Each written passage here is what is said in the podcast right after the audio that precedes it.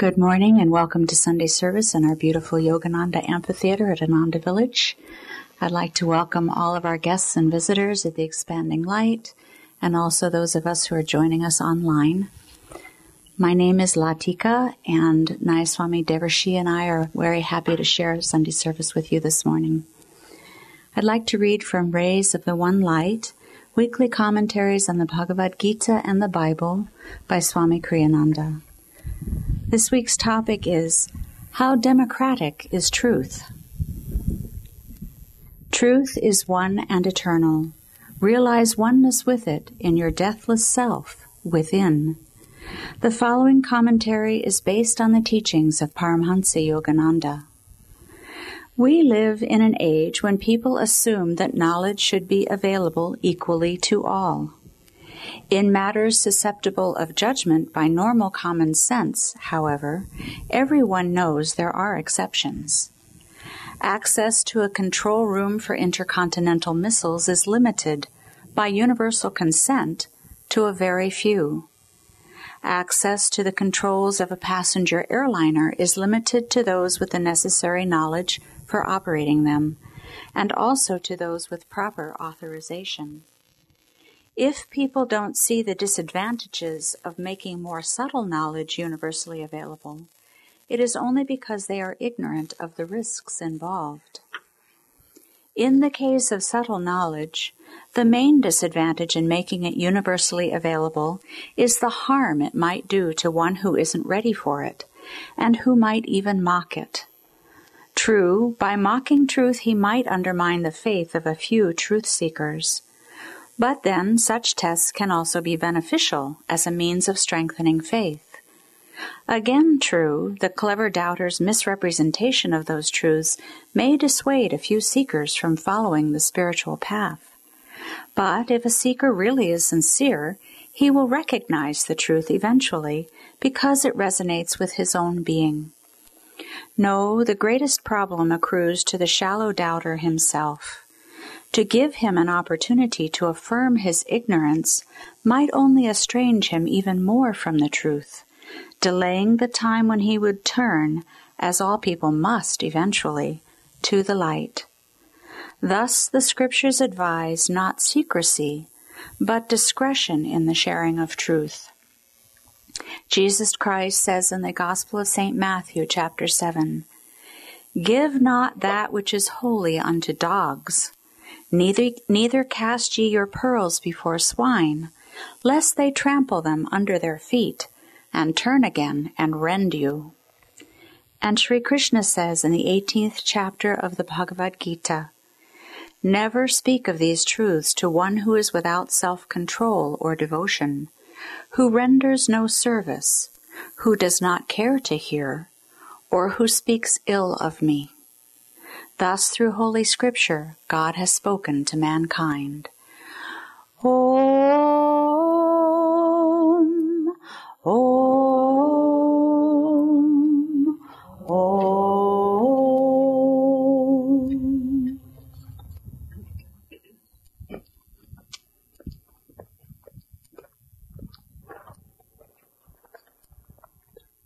I would also like to welcome everyone on this beautiful summer day. This is a reading from Whispers from Eternity by Paramahansa Yogananda.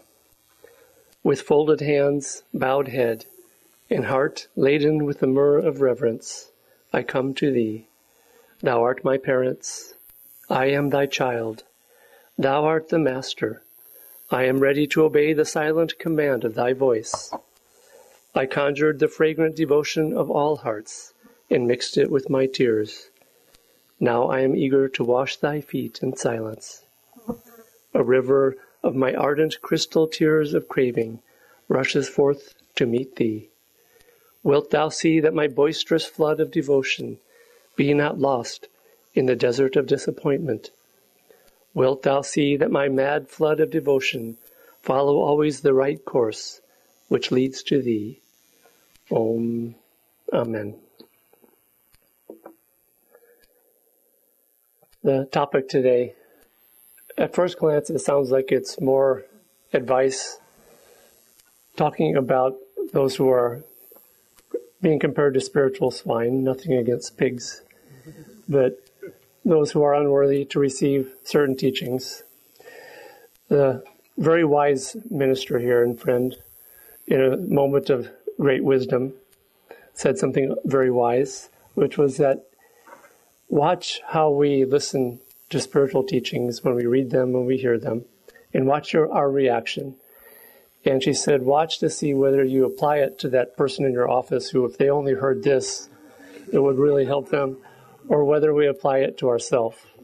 And with this reading, it's understandable that we would be thinking of others. But in fact, especially the words of Krishna at the end of this reading, is really deep and true spiritual advice for all devotees. What he does is he gives five qualities that, when you look at them over the years, living at Ananda, as Swami Kriyananda would like to say often, Ananda is a great laboratory. And you get to see this great experiment of people applying different attitudes, different teachings in their lives, and seeing how they work. And these five qualities that Krishna talks about are what I think many of us have seen over the years are what I call deal breakers on the spiritual path. Because they, in a sense, when we come on the spiritual path, even though we aren't doing it consciously, we're in a way signing a contract. And whether it's the fine print or some of the clauses, there are certain things that if we really, really do really, really badly, then it breaks the deal. It, and we've seen this over the years. It can cause people to just leave the spiritual path altogether. And so Krishna gives us his advice, but he's really also describing five positive qualities that we can develop and work on. The first one I'll talk about is that these teachings are not to be given to those who speak ill of me. And this, again, we've seen people who are cynical, negative, who speak negatively of spiritual teachings, of teachers, and just generally negative. It creates a downward spiral that goes downhill and pulls people even away from the spiritual path. Krishna, just almost to uh, to show that these qualities he's talking about are actually qualities to develop. The very next stanza that he in the Bhagavad Gita after this one, he describes the positive antidote and the opposite of this first one. He says, Whosoever will, with supreme devotion, impart this supreme secret knowledge to my devotees, shall without a doubt come to me. No one among men performs a more priceless service to me. And so, watch what we think, watch what we say. It can again cause us to go into a negative spiral and the antidote again is the positive one. Talk positively about these things. The second one, those who don't hear, those who don't listen. When we hear spiritual teachings, luckily you didn't say that we could not cast pearls before cats. So, those of you who are watching on the internet, a cat came across the stage here. Those who do not listen, when we take spiritual teachings, take them with due reverence and really understand that when a great master gives us a spiritual teaching, that these are very sacred. I think sometimes we, there's a tendency, and I have seen it myself over the years with things that Swami Kriyananda has said or Yogananda has said, to take them in a more mundane way. And a really good example that I've seen many times is yoga. And for those of you who are on this path that we practice here, but you know those who follow other teachers or don't have a particular guru or teacher. It, this applies to all spiritual teachings and teachers. But Yogananda taught these exercises called the energization exercises. And I can't tell you how many times I've heard people say, well, these are just physical exercises. I go to the gym. You know, he invented these, you know, almost 100 years ago. Exercise has gotten a lot of progress since then. But in fact, there is a really deep, profound underlying teaching and truth to those exercises that are take them way, way beyond just a physical exercise. And what Krishna is saying, if you take with reverence what a guru or teacher gives you, he will give you more and more over time. If you don't listen and just say, okay, this is, I don't need this, this isn't, you know, appropriate now, and we start discarding it, then we will start receiving less and less. And this really has to do with receptivity, not just listening with the ears, but listening with the heart. The third one that Krishna mentions here is those who have no self control. And this is one that is not commonly a deal breaker on the spiritual path that I've seen. People who have so li- extreme uh, non self control with emotions and addictions, yeah, it would take people away. If you just had too much ice cream yesterday, for example, you're still good to go. It's not not a very big deal like that. And so just watch.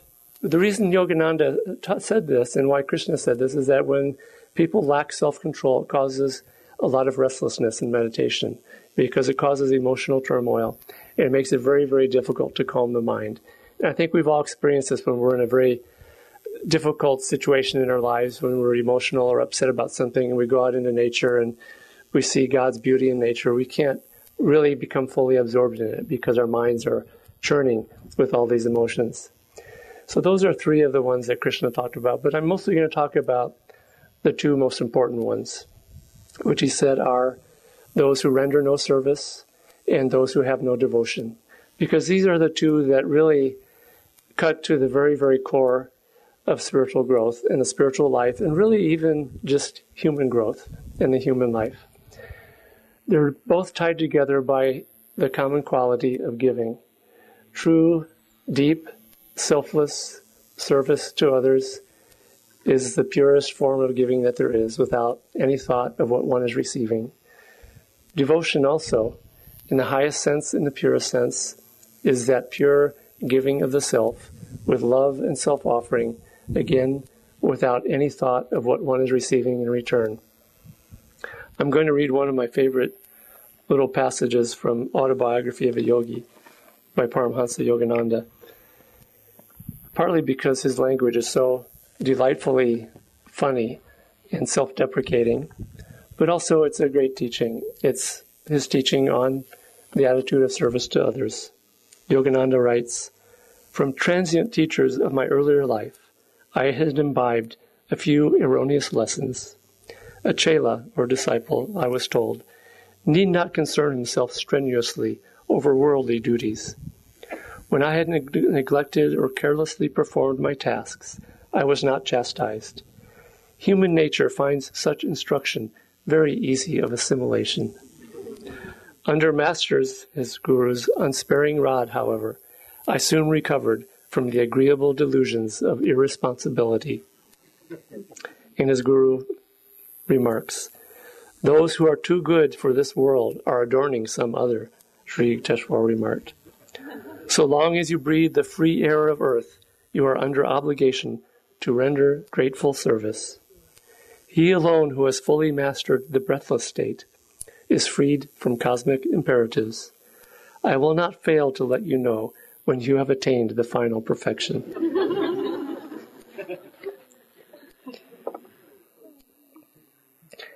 this phrase, render grateful service. Uh, my wife Maria, who many of you know, she passed away a few years ago. We had a few sort of mantras in our life. And one of them was render grateful service. When we were dragging ourselves to work and we didn't want to go to the office or there was a chore that was difficult, this phrase would just come from one of us to the other one, and that was all we needed. Just remind ourselves that those who are too good for this world are adorning some other, and just simply to see life in the spirit of giving rather than the, the spirit of thinking of oneself. And we can make any act sacred in our spirit of giving.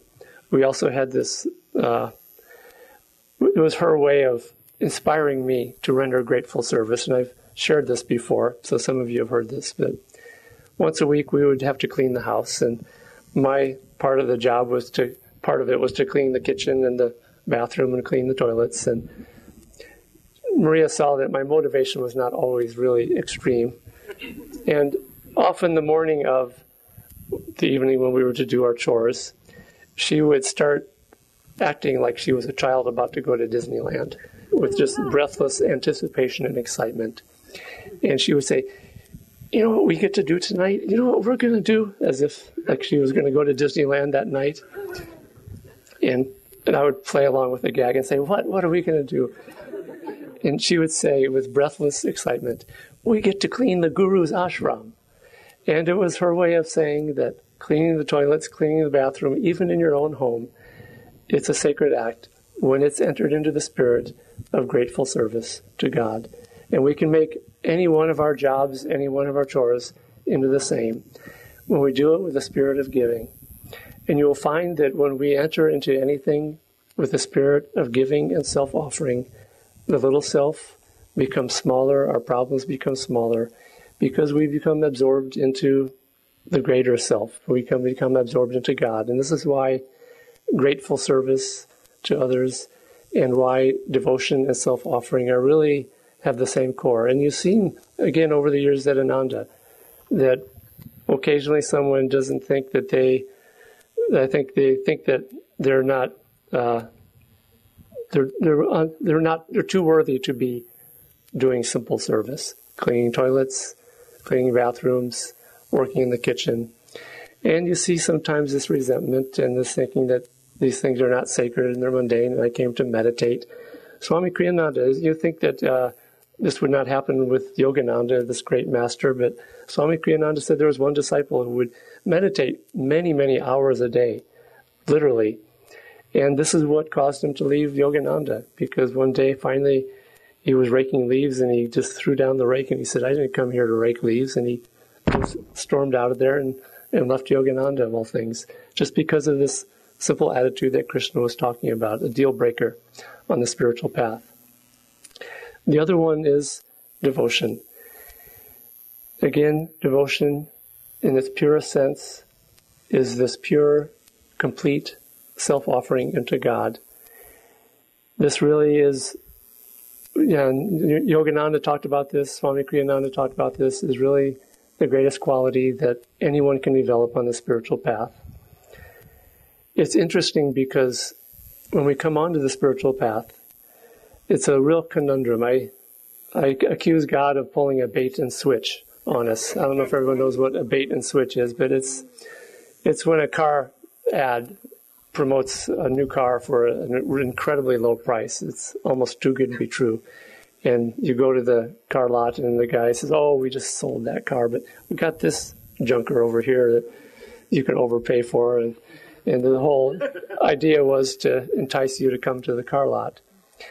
And the conundrum here is that to get onto the spiritual path, people come onto it because of what we're going to get from it.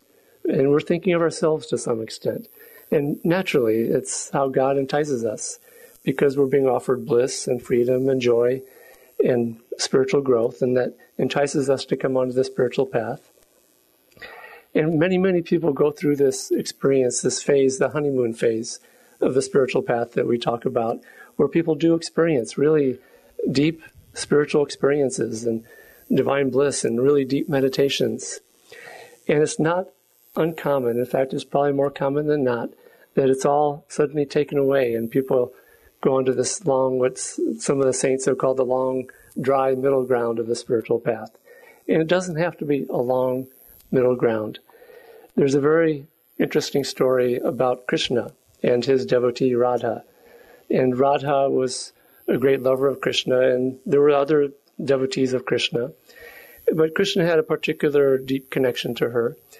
And one day, all the devotees were dancing with Krishna, and Krishna picked up Radha. And she felt the embrace of the Lord, and she felt loved, and she felt how she must be really special because God really loved her so deeply. And as soon as that thought of herself came, because previously she had been thinking of God as in the form of Krishna. As soon as the thought of self came, Krishna dematerialized and she just went right to the ground with a thud and dropped to the ground. And this really, I think, is actually describes what happens when this honeymoon period ends. We start thinking about how much we're getting out of it and oh, I'm feeling bliss and God really loves me.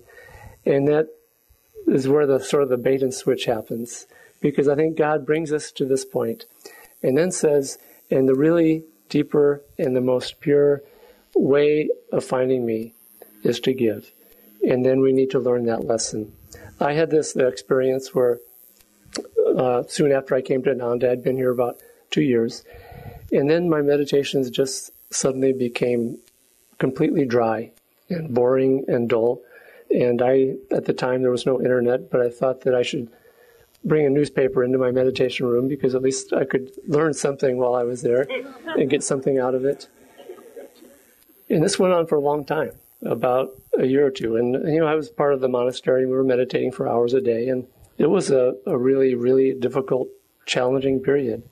And I think looking back, what happened was is that God dematerialized and I hit with a thud back uh, down on the ground because I was thinking of what I was getting out of it. And at a certain point, I finally realized, you know, I'm not getting anything out of this when I sit to meditate. I'm just, you know, counting sheep or whatever my mind was doing. But I can give, and I can give what little devotion and love I feel, my attention, I can give that to God. And as soon as I started doing that, it completely turned around. My meditation started to become joyful again as long as I was thinking about giving. And this is the lesson that God wants to give us, especially as we are hearing with Krishna today, with devotion and with rendering grateful service, is that spiritual growth ultimately comes when we give of ourselves. And that's really the highest spiritual growth. The beginning, I think the experiences that God gives us are just to kind of awaken these experiences and awaken our true nature. But then God says, okay, now that you get the idea, this is what I want you to do. I want you to learn how to give and how to love without thinking of yourself. There's a really very strange chant that I think it's strange. I still think it's strange after all these years that Yogananda used to sing. And it was a chant, it's called Divine Mother's Song to the Devotee. And it is quoting Divine Mother singing to her child. And she says, O devotee, I can give thee salvation, but not my love and devotion. For when I give these away, I give myself away. Now, I forget the rest. What's that? Ask of me salvation, but not my love and devotion. For when I give those away, I give myself away. So, essentially, and again, it's a strange chant, and what Swami Kriyananda says about this chant, he says that really what God is saying is that I really want to give you my devotion and my love because that's much more valuable than salvation. Which we have that flipped around. We think, well, once I become free, that's all I want. But God is saying that devotion, self offering, giving is the greatest gift that I can give you. And it's uh, really the highest spiritual growth comes in the greatest bliss and the greatest freedom when we give ourselves in service and self offering and devotion. Because at that point, we truly merge back into God. As long as we're thinking of what we're getting out of it, there's still that separation. There's a Catholic saint that Swami Kriyananda mentioned in this context. It was Saint Teresa of Lisieux who she said that she wanted to go to hell because she wanted there to be one person in hell who would love God. And she was either delusional to think that she could go to hell, and whether hell exists or not, she was describing what we think of as hell, that she wanted to go there. Either she was delusional or she was a saint. And in fact, when you look at the stories of some saints who lived in the concentration camps during World War II, there were some people who became saints. And you could probably say that was a hell that they were living in. And I think some of these saintly souls actually chose this life in that lifetime to go there. And there was one who was a disciple of Yogananda, who was in a concentration camp. And his whole time in that concentration camp was one of giving to others and not thinking of himself. And before he went into the concentration camp, he was actually part of the resistance there in uh, Switzerland, I think. And the Germans were starting to kill the residents of this town because they had killed some of the soldiers, the Nazi soldiers, and so they were going to kill as many residents of the town as the soldiers had been killed. And this disciple of Yogananda went to the Germans and said, This man over here has a family, and he, the man who you're going to kill. I don't. Kill me instead. Execute me instead. I give my life in place of his. And the German officer who he said this to said at that moment, I realize we're not going to win this war with people like you on the other side. And he's saying with people like you who are saints on the other side. So this is this the road to saintliness is giving devotional self-offering and they are the same. Selfless service, selfless giving, devotion and meditation. Try to see even meditation in a way as a form of karma yoga. I do this all the time where I in karma yoga, the term karma yoga is based on a phrase nishkam karma, which is action without attachment or desire to the fruits of your actions. And what this means is that when you act purely in a sense of giving without any single thought of what you are getting out of it, you become free. You become free of karma, you become free of bondage. And try to see meditation that way, purely as an act of when we do the techniques, when we practice uh, communion after techniques, pure, simple, devotional self offering. And eventually, when you do this to perfection with the purest giving of your hearts, eventually it becomes the goal of yoga. Yoga means union. And the way we reach that union is by offering ourselves into the divine, into the light, holding nothing back until we merge into God. And so let's practice all of these teachings that we've been given whatever your spiritual path, path, receive with reverence, practice with devotion, serve others with the same devotion, think nothing of yourself, and that is the greatest way to freedom.